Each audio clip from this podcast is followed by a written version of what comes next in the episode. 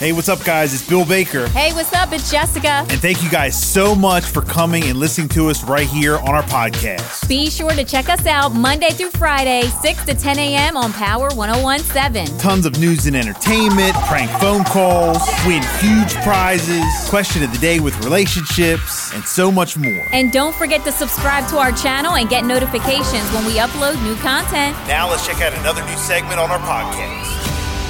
Time now for the gossip. You like that gossip? It's the Celebrity Buzz with a freaking Rika on Power 1017. All right, 633 on a Taco Tuesday. Time now for Celebrity Buzz.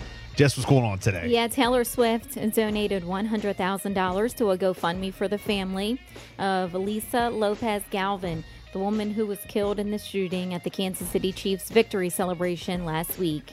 She says, sending my deepest sympathies and condolences in the wake of your devastating loss, the singer wrote, with love, Taylor Swift.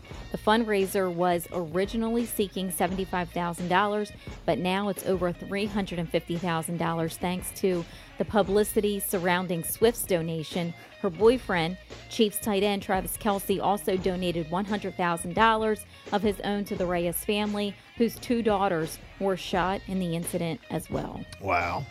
So sad. Chris Brown claims that he was disinvited from playing in this weekend's NBA All Star game due to his domestic violence history. He posted screenshots of emails on his Instagram story that seemed to back up the story. One is titled NBA All Star 2024 Welcome, Chris Brown, and it read, We are thrilled that you will be part of the weekend. Another showed the blue uniform that he would wear as part of Lil Wayne's um, team. He says, I was asked by the NBA to play in the All Star game this year, only for them to call later and say that they couldn't do it because of their sponsors, like Ruffles, Brown wrote. At this point, I'm sick of people bothering me and I'm tired of living in this beep past. Ruffles and the NBA later responded, saying that the company had no part in any player decisions or celebrity invite discussions as a sponsor. I mean, I can see that happening. The NBA was like, hey, let's bring him. And all of a sudden, Ruffles was like, no, we don't want to be associated.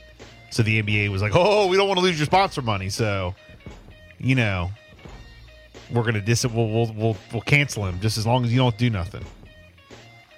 Like that's like normal. And then like like in the corporate world, I the hate to say that. And they later respond and they say that there's no, they have no part in that. well, they could be lying. so what do you think about that? I mean, you I don't know about the NBA saying that, but if Ruffles said I had no part, no, they might not have had a part in saying you better not have Chris Brown. They could just say we're not going to be a part of it. So the NBA was like, they're not, they're not sick because they don't. They're just basically saying, oh, we don't have. That's not our choice. Celebrity invite discussions. Like who does it? Who sends this stuff out to the celebrities? I mean, I'm sure the NBA, you know, but I'm, I'm just saying, I'm sure there mm. was Ruffles or a sponsor that was like, you know, we don't want to be associated. Never mind. with you know Chris Brown because of his past, and the NBA was like, "Oh, whatever you say, Dada, Whatever you say. just write that check. You know, Yeah. we'll, we'll get somebody else. No worries. Gosh. But that's like normal in the corporate world. Should he? You know, have we forgiven Chris Brown? Yes, I think um, the world has forgiven Chris Brown, or at least like moved past. Mm. Should he? His life be ruined forever? You know, do people deserve second chances? I mean, yeah. I don't really see him out doing like much No. of like that kind of publicity stuff. So I know he's doing a lot behind the scenes. But I mean, you just get that stigma behind Mm. you. So It's a shame. Yeah, he no, it is a shame. Screenshots. So something definitely went down. yeah, he's got I, mean, the proof. that just goes to show, mm. Oh, definite. Watch what you do. Yeah, definite. and things like that can follow you Gosh, It forever. will always, always be there. Mm. You know, you can bash Ruffles or whoever you want, all you want, but take that as a lesson. People take domestic violence and stuff like that, Very criminal history, all that, very hist- very seriously.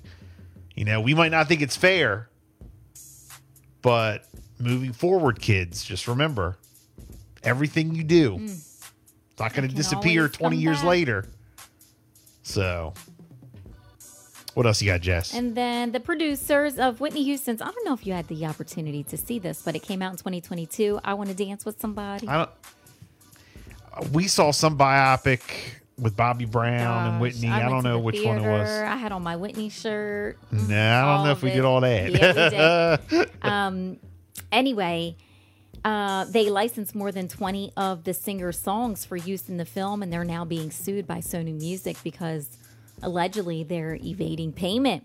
The company claims that despite several reminders, Anthem Films still won't settle up. So we'll keep our eyes on that. But as a result of their failures, defendants, you know, are in court. They're using the SME recordings in the film has been unauthorized, and the defendants had no legal right to use the SME recordings.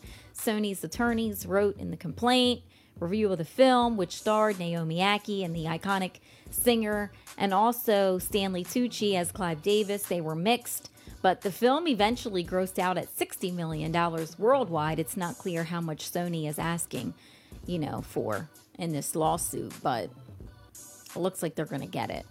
And then Kanye West and Ty Dolla Sign's new joint album, Vultures One, debuted at number one on the Billboard 200. It's the first chart leader for Ty Dolla Sign and the 11th for West. The album earned uh, 148,000 equib- equivalent album units exclusively through streaming and digital sales. Physical versions of the record have not been released yet.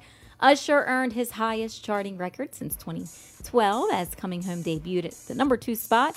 And then Noah Kahan's Stick Season climbed to number three. Morgan Wallen is um, at number four, and SZA dips to number five. 639. It's a Bill and Jessica show. We have sports on the way. Good morning.